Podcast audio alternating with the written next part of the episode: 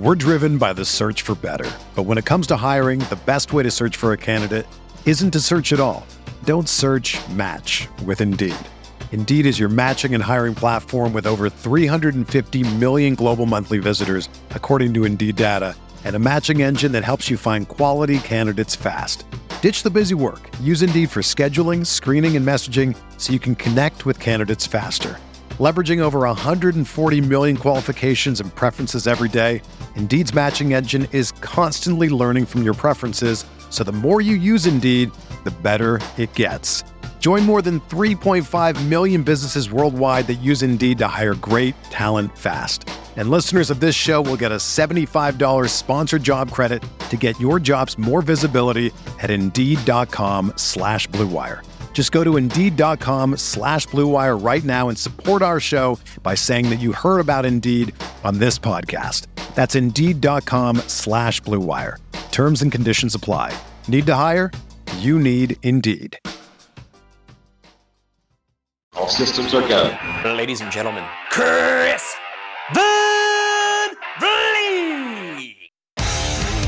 Oh, it is so good to see you, my friends. Welcome back to another audio adventure on Insight. I'm CVV Chris Van Vliet. So good to see you here.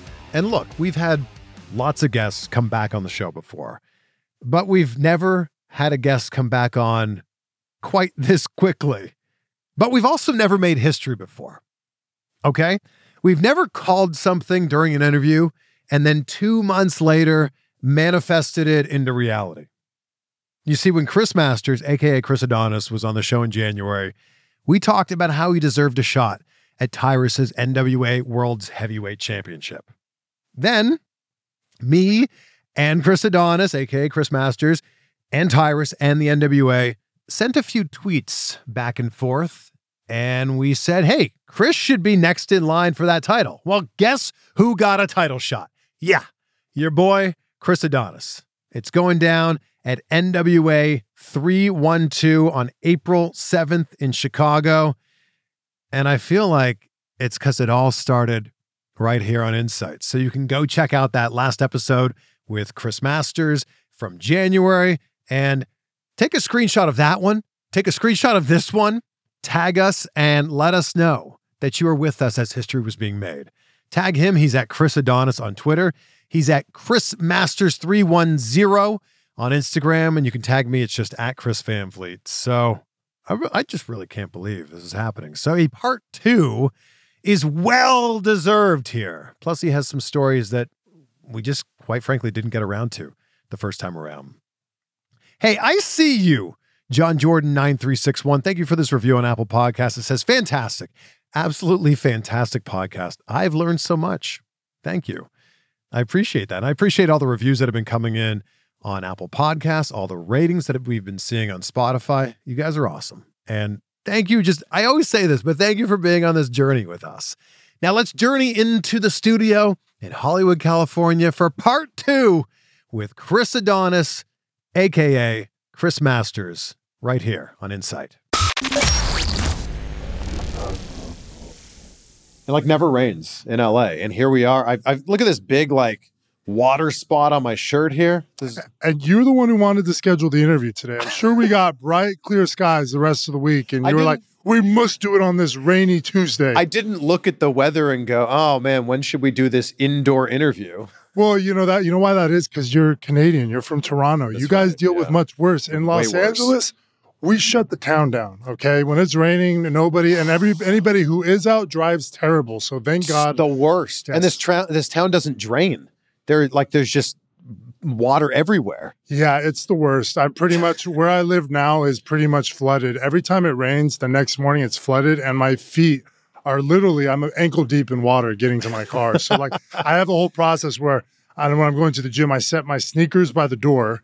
I go out in my flip flops that I can get wet and submerge in water, and then I back the car up, and then I change into my nice sneakers. Jeez. so we've never had a guest come back on the show this quickly. You were just with us like two months ago, but we've also never had a guest where we talk about something happening and then two months later, it's actually happening. We made this happen. We manifested you getting a shot at the NWA World's Heavyweight Championship.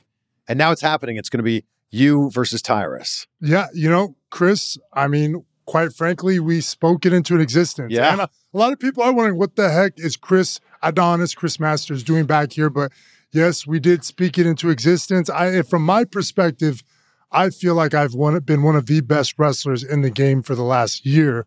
And it's just taken everybody else this long to kind of catch up. So, like, I've seen this all in my head and it doesn't surprise me, but it is nice to have hard work pay off. And you know, based on our last interview, that I've put everything into professional wrestling and being the best professional wrestler, and to see it pay dividends in the form of a world title match with Tyrus on pay per view is uh, pretty cool. I feel like I have a small part in this too, because it started with NWA tweeted like, who should get a shot at Tyrus's championship? And I said, well, come on. I'd love to see Tyrus versus Chris Adonis. They posted like, we'd like to see that too. And then Tyrus responded here. You responded. It all kind of came together. I kind of thought that these were just tweets, but this is actually happening. And nobody in the NWA deserves it more than you.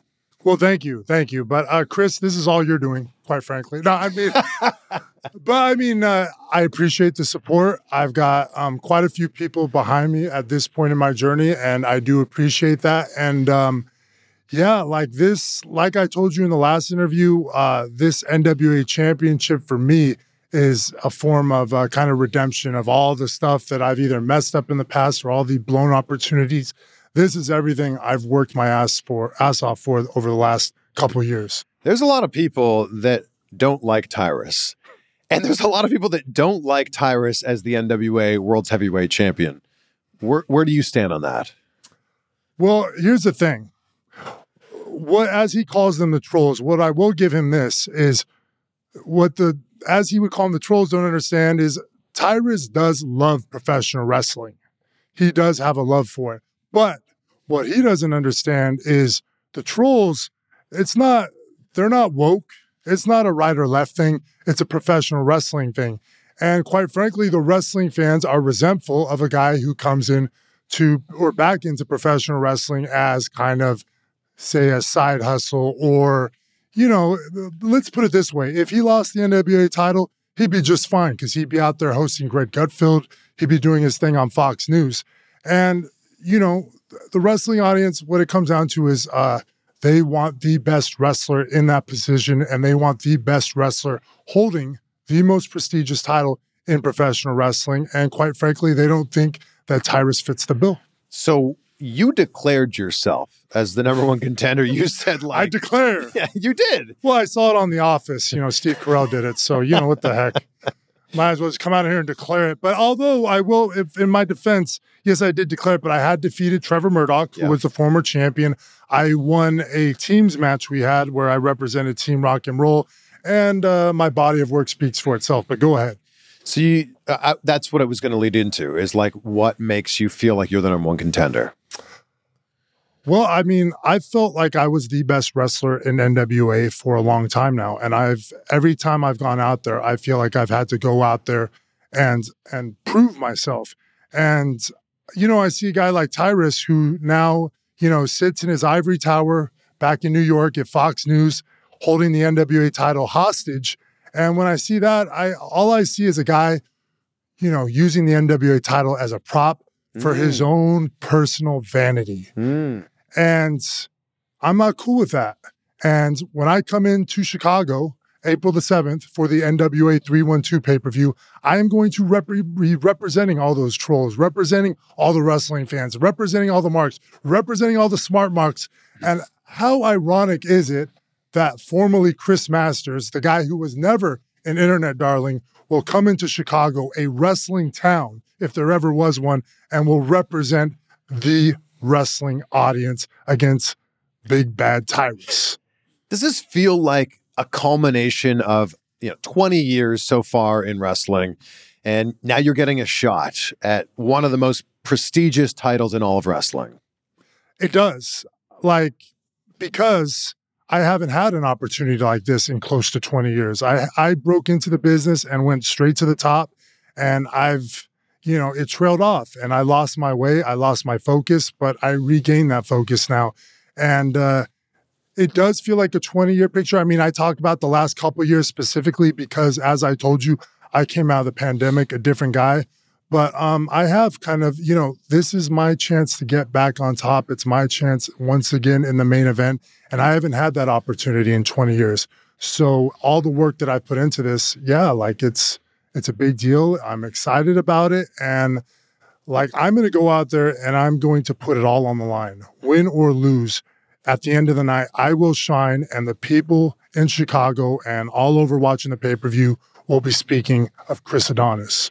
Well, Tyrus has the championship right now, but like, think of all the people that have held that very prestigious title. I do every day. I do every day. Harley Race, Nature Boy, Ric Flair, just to name a couple.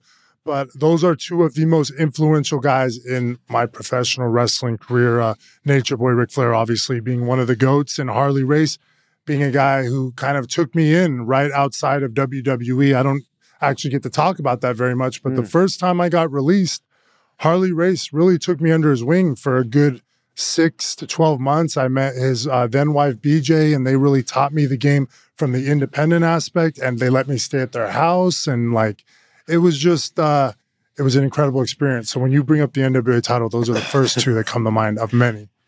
We had a lot of things come out of that last conversation. Um, we talked about like, man, it would be so cool to see Hurt Lock versus Master Lock. makes sense. Bobby Lashley was the first person to break the Master Lock. We put that video up, that little clip, and Bobby Lashley reacted to it like pretty quickly. yes, he did. And and I just noticed today that uh what is it? Wyatt is out for WrestleMania. So uh, Bobby is looking for opponent. And I told Bobby under his Instagram post that I left that date open for him. So maybe How one day we will get this Hurt Lock Master Lock uh, matchup. Believe me, I'm pushing for it. But um, you know, a couple loose ends I gotta tie up there. Well, think about it. It's in LA. It's just down the street, really, from here. I could take an Uber there. You could take an Uber there. I could drive you there. I'll, I'll drop you off at the stadium. we'll sneak in. but like, it, it feels like it could make a lot of sense. This is your city. Oh well, I mean, it would be really cool, and but it's one of those things where, um, oh my gosh, it's just so.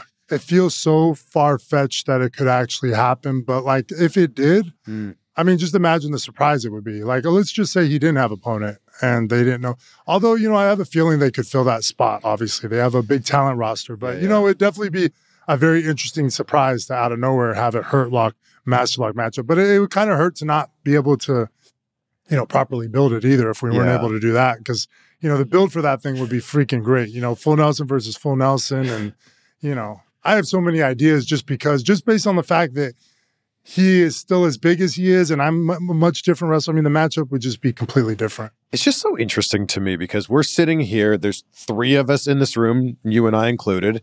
It feels like we're very much recording in a vacuum. Mhm. And then we put the full interview out, you know, on YouTube and on the podcast, all those clips out. I think there was something like two or three, maybe four million viewers on all of that stuff. Thanks, everybody. Amazing. Everybody on TikTok, Instagram. I got to Yes. get more active on TikTok. I know. I know. I'll, I'll tag you. Please Okay, do. Yeah. yeah. Do I mean, I, I, the functionality is a, a problem for me. I mean, I've always found Instagram much easier for me personally, but I got to get on it. It's just amazing that like that many people can see this. What was the kind of feedback that you got after the last interview? A lot of people just talking about how I look different and, you know, uh, I look different and a lot of props. A lot of people, it was mainly positive. It was 90% positive. Every once in a while, you got something negative or somebody bashing you, but that's just the internet, right? You got to, it, when you're in our positions, like you have to develop thick skin for that, or you're never going to read your comments or you're never going to post anything. But, um, it was mainly positive. I mean, when I went into the interview with you, uh, just to be frank with everybody, I wanted to show everybody who I am today, which Yeah. again is a completely different guy. And I wanted that to shine through in the interview. And I think it did. I think people, it was like a reintroduction to uh, Chris Masters or uh, Chris Adonis. Yeah, and like I think that there's a lot of people who are aware of who Chris Masters is. How different is Chris Adonis? Uh, he's just so much, uh, it's just night and day. Like Chris Masters started out focused, but I mean, just completely lost his way and, you know, didn't prioritize uh, what he needed to and didn't focus solely on professional wrestling, his ultimate love, which is, it's always been. And now Chris Adonis is a guy who is a polished performer, a great in ring worker, a guy that understands psychology, one of the best sellers in the business, not to completely break the third wall, but I mean, honestly, these are the things I stand by when it comes to me. So, like, he's different physically, he's different mentally, he's different spiritually, he's different emotionally. One of the biggest things I can't believe we didn't hit on in the first interview oh, I know where you're going. is this amazing story Oh, boy. of saving your mom from a burning house and tearing a tree out by its roots.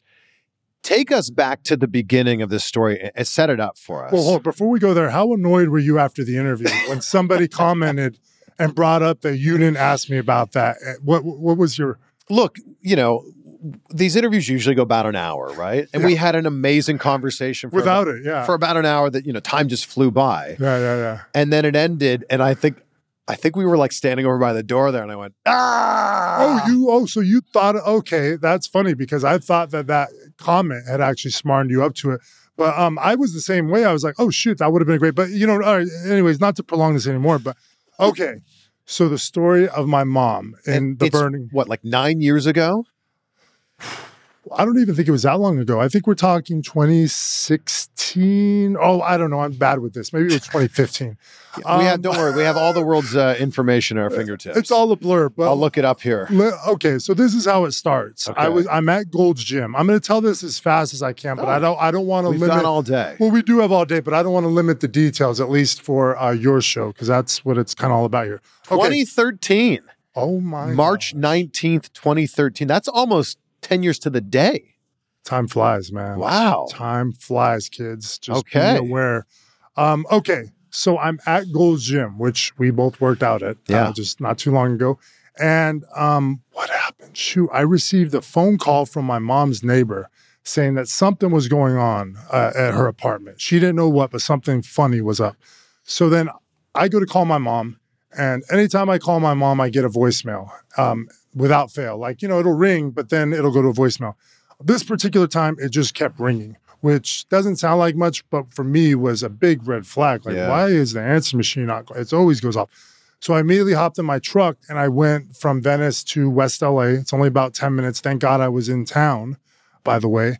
And I get there and it's an odd scene. I get there and my uncle, who was staying with my mom at the time, is locked out. That's all I see is him at the door. So I get out of the truck and I don't know what's going on. I'm like, what is going on? And I get to the door and, you know, I'm trying, I don't even know what my uncle told me, but I start trying to make communication through the door and somebody starts speaking to me. It's a voice I don't recognize. And they are just speaking like I'm asking about my mom. Yeah. And this person is like talking crazy. They're like, she's my mom too now. Whoa. And, you know, we're going to go, I don't even know what he said, something like, we're going to go to heaven together. Like it was, yeah, it was absolutely. wow. But here's the thing. So I realized within, it didn't take long for me to realize, oh, this guy's tripping on something. Like he's either tripping on meth or crack. Like he, this is not what comes out of a straight, even a crazy person's mouth. It just Yeah. sounded too bizarre.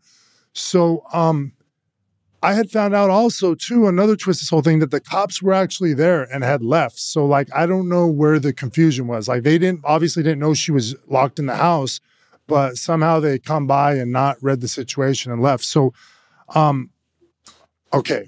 So I'm in so I'm trying to figure out what to do and I'm looking at the door and I'm thinking about kicking it down obviously because there's a madman in the house with my mom. and the So- house isn't on fire yet. no. No, Okay. no fire. No, I don't even know that, that it's barricaded. You're just trying to get in.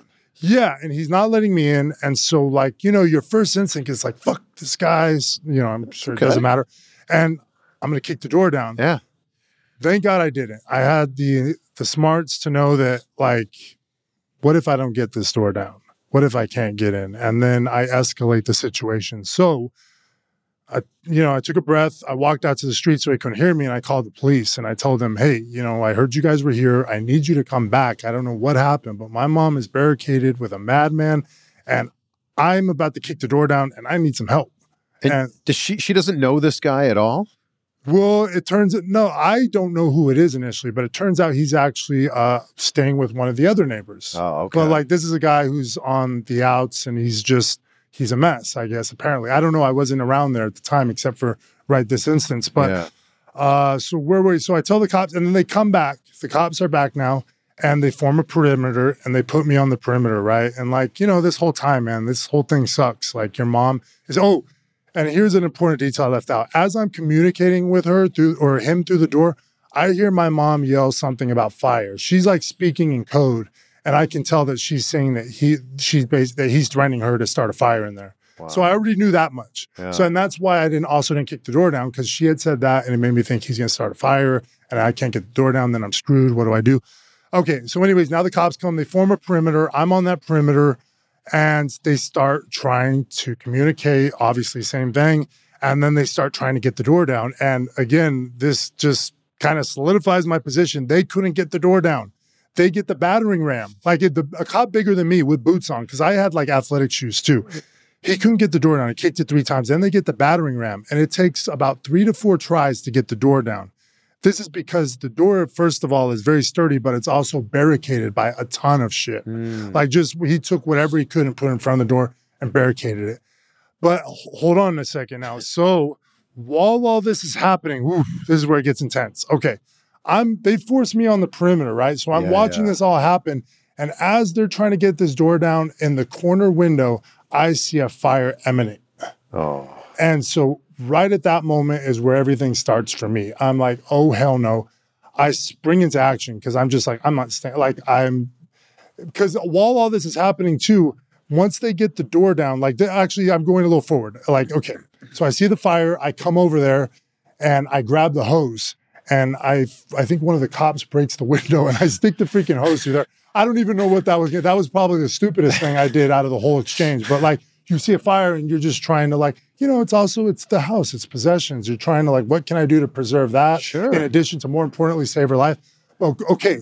So now as this is happening, I stick the hose in there for whatever reason, and I come around the corner. They've gotten the door down with the battering ram, but like smoke comes burrowing out. So the fire had already been starting for like a little bit of time elapsed between these two. You know what I mean? As far as story, but and I see all the cops back, like they basically they take steps back, and you know this is my mom, so I'm completely irrational. I'm like thinking in my head, what are they doing? Like she, and then you know like why are they backing off? And again, we're talking about smoke burrowing, so they can't. They have no choice. But it's my mom, so I'm completely irrational. And that's when I realized this is the moment.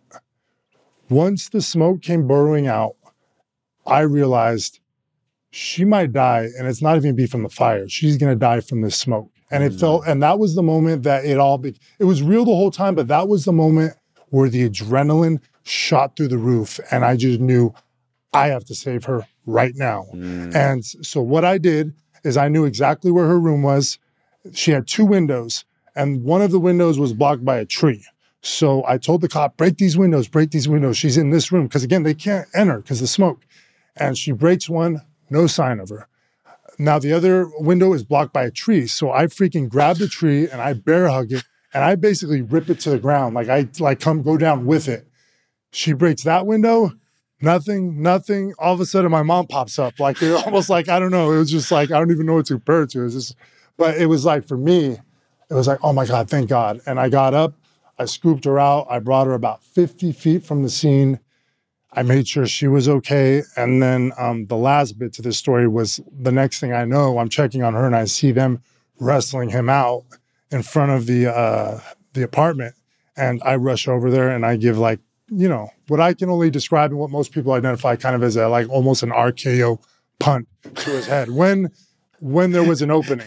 So and that was I mean, that's pretty much the story. You know what I mean? I- Wow. and like I've and that's as detailed as I think I can get with it. I've had to tell that story a lot of times, but it's been a while. So, and this is also, the perfect platform for it. So, yeah, that that that's what happened, man. And this guy, you know, he ended up going to jail for four years. I think he's out now, and I'm pretty sure. Um, I'm assuming he was on meth or something. Like I don't know. He was really the behavior was just so odd. I like that the exclamation point on the story is you have all this aggression, all this anger, and you punt him in the head. Oh well, I mean, it was there. Like it was, it was that literally the only thing that was open, and the cops weren't even mad about it. It was, it was when I tried to kick him again that they were like, "Yo, get the fuck out of here!" Like, all right, that's enough. you got your one in. yeah, like I, I cause, well, seriously, because the next one I didn't play so well, and I actually kind of half caught one of the cops too. Oh. So like, you know, like yeah, like get the hell out of here. You got, you got your licking. How did this story end up like making its way to the news? Like how did they how did they find out about it? Wow. You know what? That's a really good question. I have no idea, honestly. It's not like I don't think that was anything I did. I just know that because yeah, it was maybe two days later that I was. I remember good, seeing it. On, I think it was yeah. I was on Good Morning America. Yeah, Good Morning America. TMZ, TMZ had it. Jay Leno made a little joke about it, saying something about oh, it's finally steroids in the used for a good thing, and yeah, it was it was it was pretty funny. But like honestly, I don't know how it got the attention it did. Like I didn't. I don't feel like I kind of went out of my way to publicize it. I mean, I'm sure I said something on Twitter that night or whatever, but I'm not thinking that like, oh, you know, this is going to catch. Well, I'm sure there was a police report, and usually when there's something newsworthy, that gets like sent out, and then maybe they put two and two together of like, oh, Chris Mordetzky, that's oh, that's Chris Masters. Maybe, maybe I don't know. All I know is, man, the story's kind of like an adrenaline rush. It's already got me like, you know, I'm like sweating a little. Please bit. don't like, pump me in the face. and it, it, but you know like the the standout moment once again though, like because people talked about like the adrenaline rush that you'd have to save your mom. Like yeah. again, once that smoke came burrowing out and the cops kind of had to back off, that was that moment right there, man. And like I just hope for everybody else to say that you don't have to have that moment. But like I, I don't feel like anything I did was special, man. Like if it was anybody's mom and you love your mom, like you were going to have that same. I don't know if you'll be able to pull the tree out, but you're gonna at least try. I, I think the most impressive part about this story is there's cops everywhere, and who saves the day? You. yeah, but and it's nothing against them either, man. Like I think they did their job. It's just who's gonna do more than your son. Yeah. You know what I mean? Like that's what I that's I'm glad you brought that up because that's also what I realized in that moment. Not because they couldn't advance because of the smoke, although like again, I'm irrational. I'm like, get in there. Who cares yeah, about my smoke? mom? Yeah. But like, um, I don't even know what the what was the. I don't know. I just think the point of it, like they could have been like, "Hey, stand back, sir. We've oh, got this." Yo, yeah, but oh yeah, and but I would have never accepted it again. Uh, like you know, like anybody would have done the same thing for their mom. I just don't know if they would have been able to rip the tree out of the ground. So like, how's Mama Masters doing now? She well, uh, shoot. Unfortunately, and I think I told you this. Yeah, she had uh, she had to have a hospital stay for a few days, but she's actually back at home now, doing better. Oh, great. Resting. Yeah, she's like she's hardcore. She's a badass. You know what I mean? Like I think she's gonna she might outlast me. Power up for springtime with Factor, America's number one ready to eat meal kit. Get nutritious, chef prepared meals delivered straight to your door, leaving you time and energy to tackle everything on your to do list. Look and feel your best in time for that warmer weather that's right around the corner with calorie smart meals around 550 calories or less. If you're too busy to cook, maybe you don't like to cook, with Factor, you skip the trip to the grocery store, you skip the chopping, the prepping, and the cleanup too. Factor's fresh, never frozen meals are ready in just two minutes, so all you have to do is heat and enjoy. And with 34 chef prepared, dietitian approved weekly options, there's always something new to try. So head to factormeals.com slash insight50 and use the code insight50 to get 50% off your first box. That code is insight50 at factormeals.com slash insight50 for 50% off your first box. We're driven by the search for better. But when it comes to hiring, the best way to search for a candidate isn't to search at all. Don't search match with Indeed. Indeed is your matching and hiring platform with over 350 million global monthly visitors, according to Indeed data, and a matching engine that helps you find quality candidates fast. Ditch the busy work. Use Indeed for scheduling, screening, and messaging so you can connect with candidates faster. Leveraging over 140 million qualifications and preferences every day, Indeed's matching engine is constantly learning from your preferences, so the more you use Indeed, the better it gets. Join more than 3.5 million businesses worldwide that use Indeed to hire great talent fast. And listeners of this show will get a $75 sponsored job credit to get your jobs more visibility at Indeed.com slash BlueWire. Just go to Indeed.com slash BlueWire right now and support our show by saying that you heard about Indeed on this podcast. That's Indeed.com slash BlueWire. Terms and conditions apply. Need to hire? You need Indeed. When you need mealtime inspiration, it's worth shopping Kroger, where you'll find over 30,000 mouthwatering choices that excite your inner foodie. And no matter what tasty choice you make, you'll enjoy our everyday low prices, plus extra ways to save, like digital coupons worth over $600 each week. You can also save up to $1 off per gallon at the pump with fuel points. More savings and more inspiring flavors make shopping Kroger worth it every time. Kroger, fresh for everyone. Fuel restrictions apply. What do you think is like one of the main qualities from your mom that you're so glad that you have? Mm, I just think, you know, my mom has a lot of uh, resilience. Hmm. She's had to battle, she has had to battle a lot. Like she has not had the perfect life. Not that anybody has. We've all had our challenges and stuff, but my mom particularly has had horrible challenges. Like, you know, her mom died of cancer at the age of 12 and like, you know, that that's pretty messed up, man. And and then to kind of be uh you know, have your dad, you know, her, her dad not show her the kind of love that her mom did. And, you know, and so I think I just look at my mom's life as a whole and I, I see where she is now. And I just feel like, wow, like what a resilient woman. And wow, like she's had, like, she had to deal with so much negative stuff throughout her life that, like, I just hope that I'm able to give her a better life, like any son would want to. You Yeah, know what I mean? Like, give her the the roof over her head that she wants, the the food, Yeah. the care, all of that. Yeah. Right before or right after our last interview, you turned 40. We were talking about like, man, no. 40 is just around the corner. So happy birthday. Ah. How's 40 treating you? Oh my God, this is 40. I, you know, I feel like 40 is pretty good for me, but um, I don't want to sound cocky about it either. But I mean, honestly, it because of perspective, which we talked about last time, but also just my physical health. Like I'm taking care of myself better than I did in my 30s and Yeah. 20s. Like, you know, I don't drink or anything like that. And like I didn't even make it a point to not drink alcohol. It was just you know, I would go out and I'd have a sip or whatever, and it just doesn't make me feel right. You know what I mean? I just feel like I'm poisoning myself. So I just, I feel like I'm in bringing on 40 in the most graceful possible way ever. And uh, honestly, I feel like I'm at my best. And again, we talked about this last time. I know a lot of people always want to say, like, oh, but what happened to you? You lost all your gains from the WWE days. But it's like, you know, like I clarified in the last interview, I was never trying to be the 280 pound stagger for tackles, you know, one dimensional big guy wrestler. I wanted to be an athlete. And that's the the performer I am today. You know what I mean? A guy that could cover the ring, a guy that could move around, a guy that could sell and take good bumps and all that stuff. You know what I mean?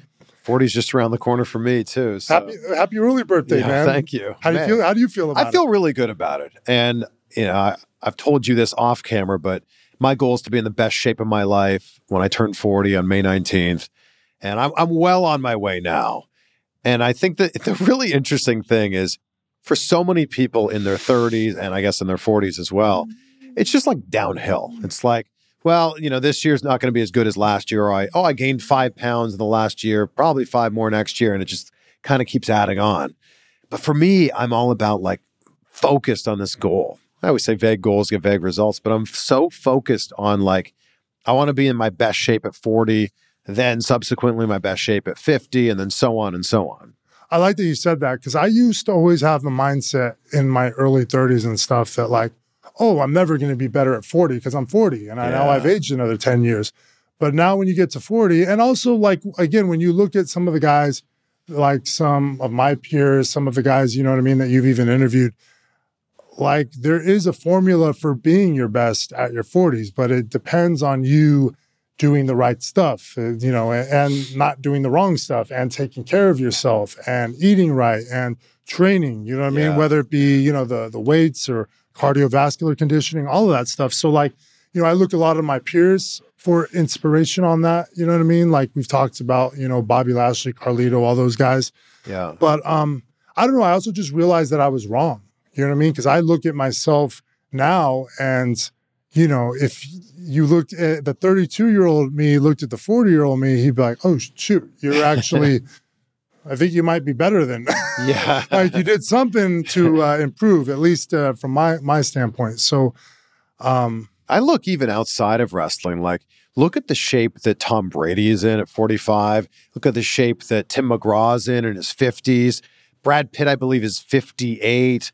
George Clooney's a few years uh, older than him. Like they look amazing. They're getting better with age every year. Oh yeah, and you know we're in LA, so to clarify, we're not just talking about people who are doing the uh, plastic surgery and all that stuff. Because Right. I'm I'm pretty anti. At least there's way too much of that going on. But like yeah, like no, there's a formula. There's a formula for this, and like all the guys you just said, like you know what I mean. And it's just it literally is just about figuring out. Um, you know, again, like I feel like the like not that uh, again it was a point, but I t- that I wanted to make, but like to not drink will provide me longevity as far as my youth. You know what I mean? I just I can only imagine that if I was drinking every day, you know, these lines would be a little deeper. I, this face would be sagging a little. I mean, even when I look at myself, there are some pictures that I look at myself in my 20s and when I was big and stuff, but I was also abusing opiates and muscle relaxers.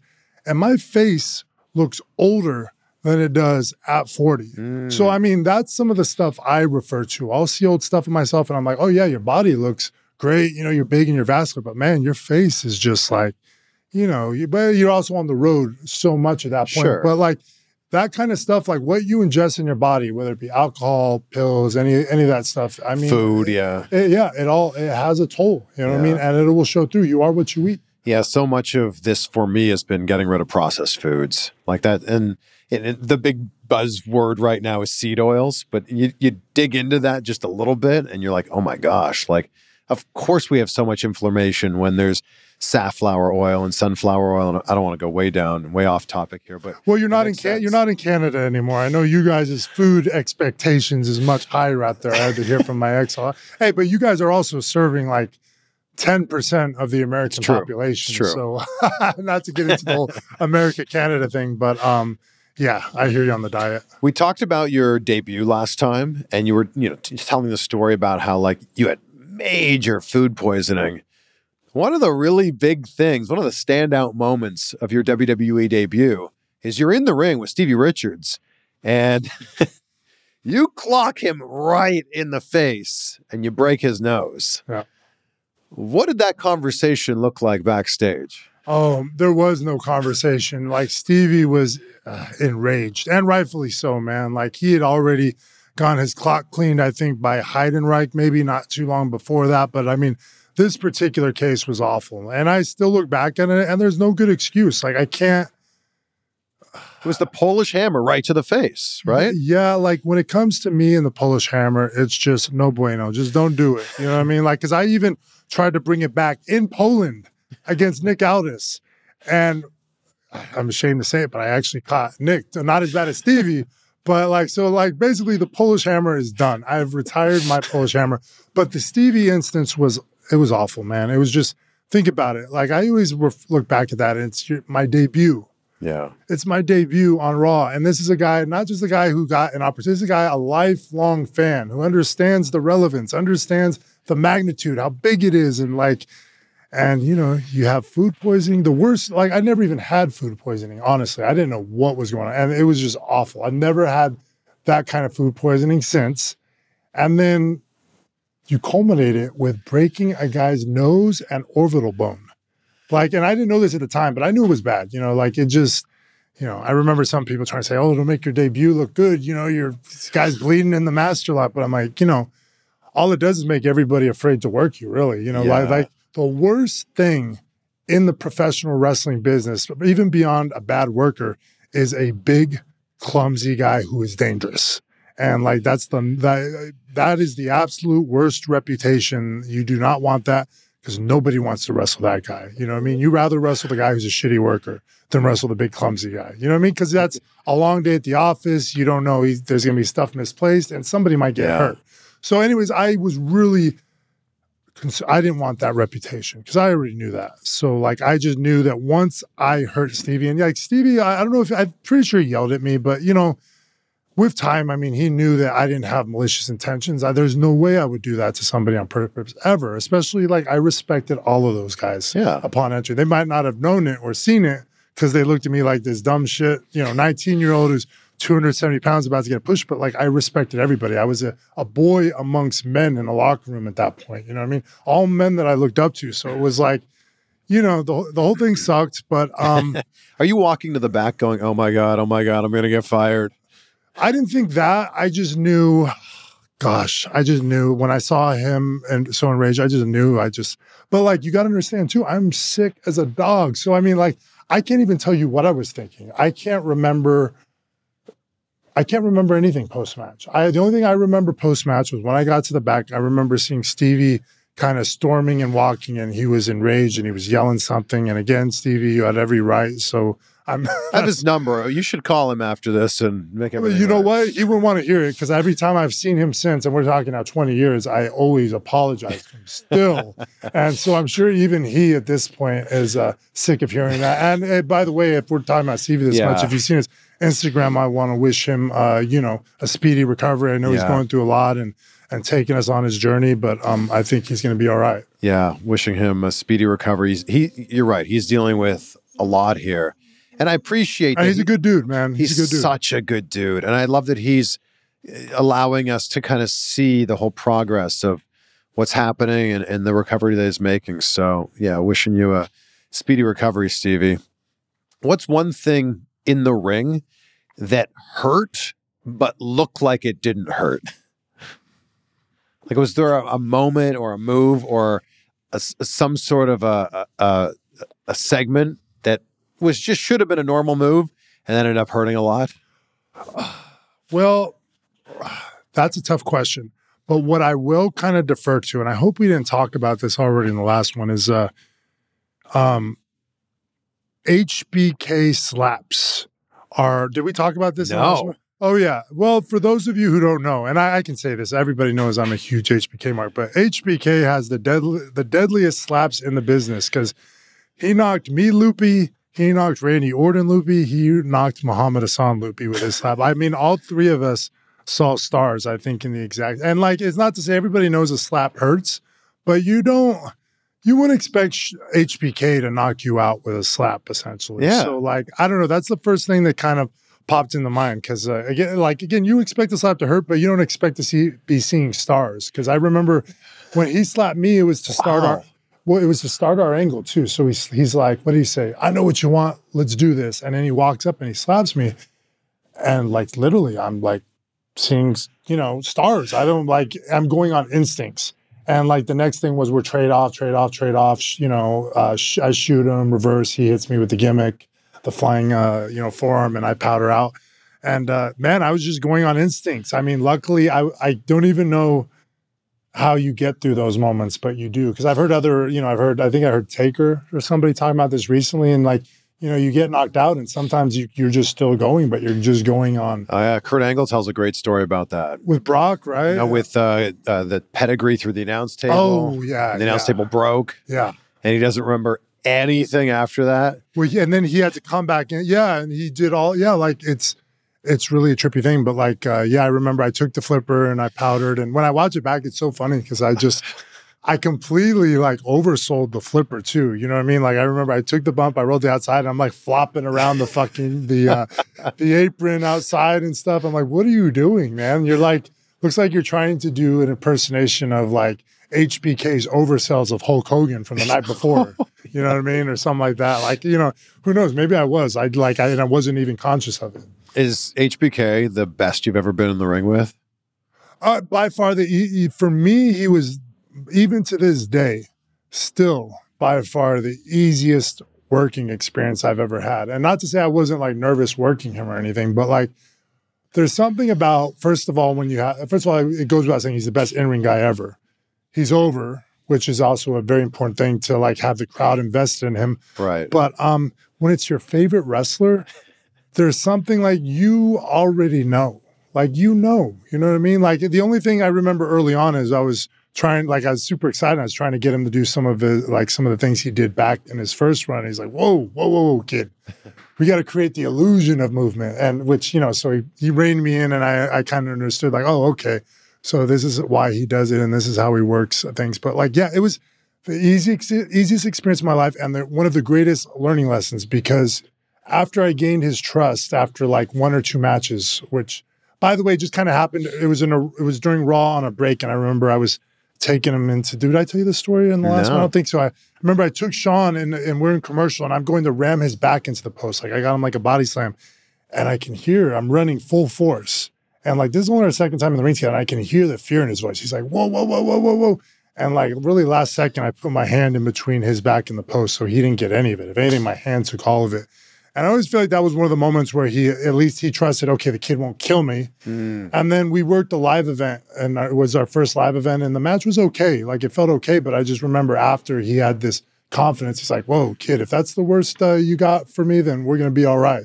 And then from that point on, he just let me call all the matches, which, you know, when you're a 20 year old, I mean, you're a 20 year old kid calling the matches against your favorite all time wrestler growing up, it was just like everything was phrased into question. I couldn't help it. Yeah. You know what I mean? It's Yeah. just like duck one, baseball slide, uh, I don't know, chop, chop, you know. So, anyways, but like it was amazing.